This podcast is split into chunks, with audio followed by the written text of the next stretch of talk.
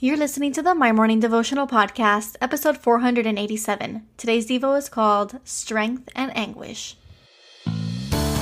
Hey, I'm Alison Elizabeth, a faith filled, coffee obsessed baker from Miami, Florida. As my dreams widened and my to do list got longer, I found it harder to find devotional time. After seeing many people struggle to do the same, I set out to produce a five minute daily dose of heaven. This is the My Morning Devotional Podcast.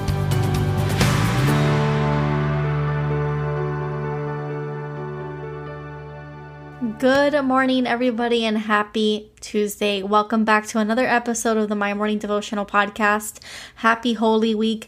I hope that you guys are having a great day so far. I hope that you guys are going to have an amazing day. I am praying for a blessed day for each and every one of us.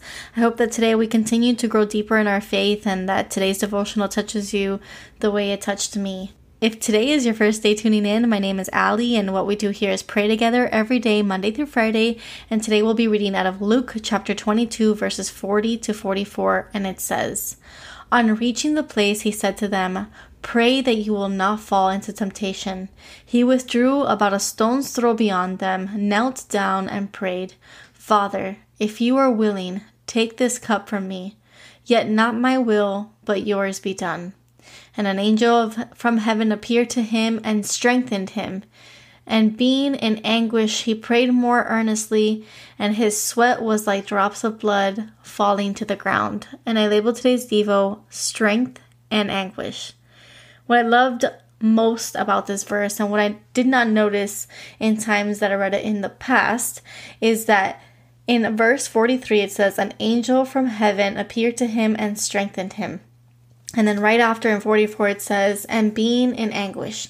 So it was right after he was filled with strength, he was still in anguish.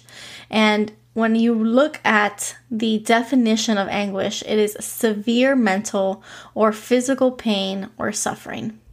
And it reminds me and it paints a picture of all the times in which we can be filled with strength, the strength of the Lord, and still also be walking in pain. And I don't know if that is a season that you are currently in, but I'm sure that we can all recognize a season in life in which we were filled with the strength of the Lord and yet still facing the pain of the season that we are in.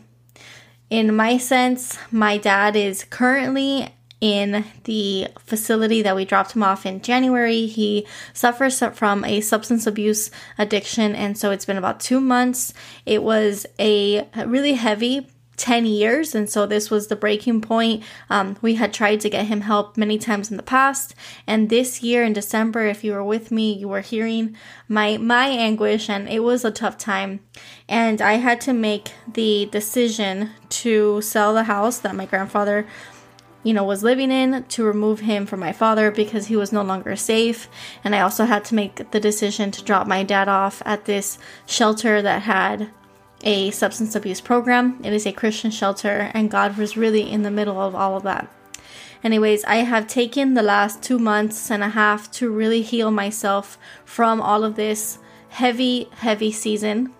These last 10 years have been heavy for me, and so I decided that it was best for me to just separate myself and allow Him to get healed and for God to continue to pray after Him and look over Him and watch over Him while I did the same for myself. And so yesterday I touched base with one of the counselors that helped me get my dad into this facility, and he let me know that he's doing a lot better. He was breaking down, crying, um, and he really understood the power of this moment, the moment that he can choose to change his life. And I'm hopeful that um, that it's going to be a happily ever after ending because I know that our God is stronger and He is a miracle worker. And this is all to bring back to the fact that I have or I have been walking through strength over the last 10 years as my family battled this addiction in the home. But at the same time, it was a season full of anguish and can still be a season full of anguish and full of pain. And so I recognize that we can be filled with both. And I thank Jesus for what he did on the cross and for the example that he set before us. So that when we go through these heavy seasons, we know that he too felt the pain that we feel when we walk through heavy seasons, whether that's sickness in the body, sickness in the mind, sickness in the family, whether that's a tough season financially or relationally. So I just am thankful for a Father who comes down from heaven and shows us that it's okay to be full of pain, but also full of strength, the strength of the Father. And so the prayer for today. Father God, we love you so much and we thank you for sending us your one and only Son, Jesus. Lord, we thank you for the position of strength that you take, but also in feeling the anguish and feeling the pain. It makes it so much more real. We thank you for setting the example. We thank you for leading the way. We honor you today and every day, and we ask that you bless the day ahead of us. We ask that you bless the seasons of pain that have happened and will happen because this is a fallen world, but we look to you for the strength to walk through each and every day. We love you so much and we pray this all in your holy name. Amen. So there you have it, your five minute daily dose of heaven. Thank you for tuning in today. I pray these devotionals empower you to take on your day. Make sure to follow the My Morning Devotional account on Instagram at My Morning Devo there you will find quick links to subscribe to our podcast and the written devotionals. Until tomorrow, I pray that not only your latte is strong, but your love for Jesus is stronger.